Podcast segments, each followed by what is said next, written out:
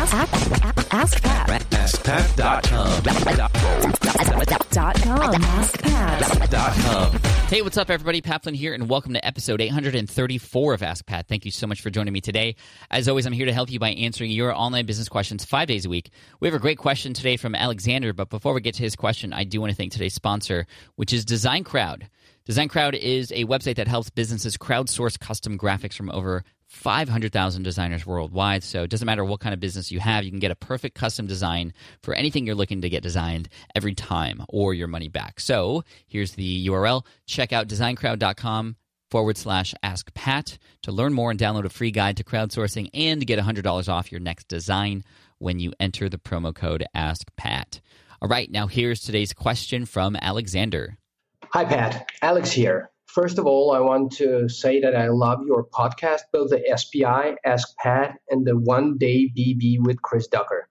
You and your team are just amazing. Whew. Okay, here it comes. I'm about to start a recipe side, so my question is this Does choice of color matters? Well, I know that we all react different to different colors, like the color red. It can be both mean passion or danger, and probably other things. I noticed that you yourself use sort of an orange color for the Food Truckr. Was it a deliberate choice or just something you picked? I'm just wondering what color uh, is the best to use in the food or recipe industry. I just don't want to pick the wrong color. Uh, thank you so much for everything. Uh, have a nice day. Hey Alexander, thank you so much for the question. I you know I love little detailed questions like this because it shows that you really care about the uh, work that you're doing. And um, what's really cool about color too, and the theme of your website and just the way it looks is it can always be changed. So that's the first thing. I I know people who have questions like this who have had questions like this for years who never get started because essentially they're using this question as an excuse to not get started because they're scared and they're just worried about being perfect. You don't have to be perfect. What I would recommend is just putting something out there, shipping, as Seth Godin would say, and then changing it, making it perfect after that. And the truth is, you'll never get it perfect. And like when you buy a house, there will always be things that you can change and upgrade and move around. So uh, just get started is the sort of best advice I have for you. But yes, color can matter. You know, if you were to go to, uh, to a website uh, that's helping people with depression, for example, and the website was black and red and just very dark, that that wouldn't really help out very well, right? So yes, in that sense, color does matter.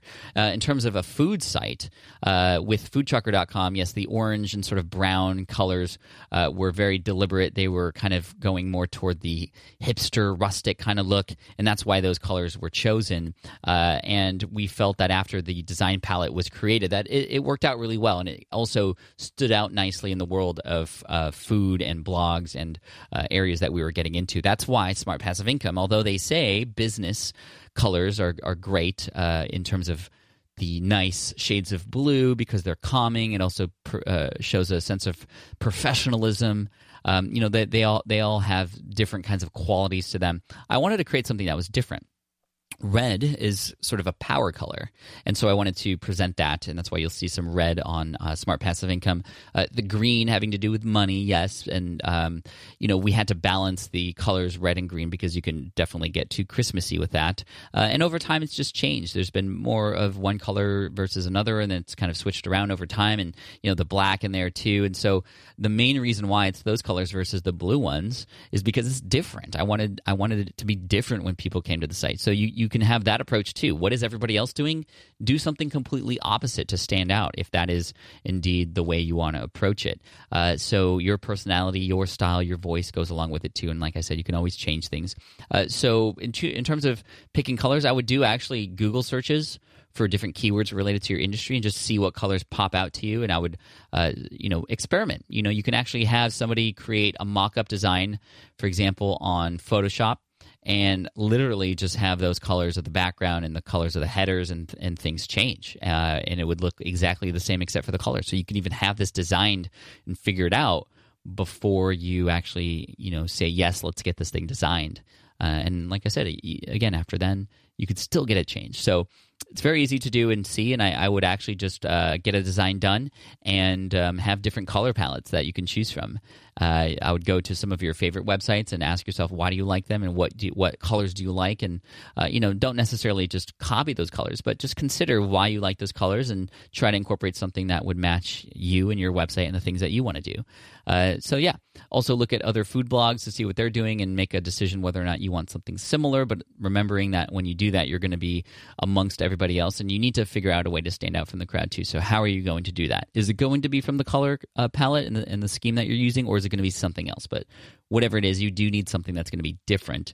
Uh, and I say that very loosely; doesn't even necessarily have to be something visual. It could just be something, but you need something unique about your brand, your recipe site versus others. So keep that in mind. And Alexander, thank you so much for the question today. I really appreciate you. And I want to send you an Ask Pat t-shirt for having your question featured here on the show. And for those of you listening, if you have a question that you'd like potentially featured here on the show, just head on over to askpat.com and you can ask right there on that page. Thank you so much. I appreciate you. And here's a quote to finish off the day from Hannibal. We will either find a way or make one. All right, guys, take care, and I'll see you in the next episode of Ask Pat. Bye for now.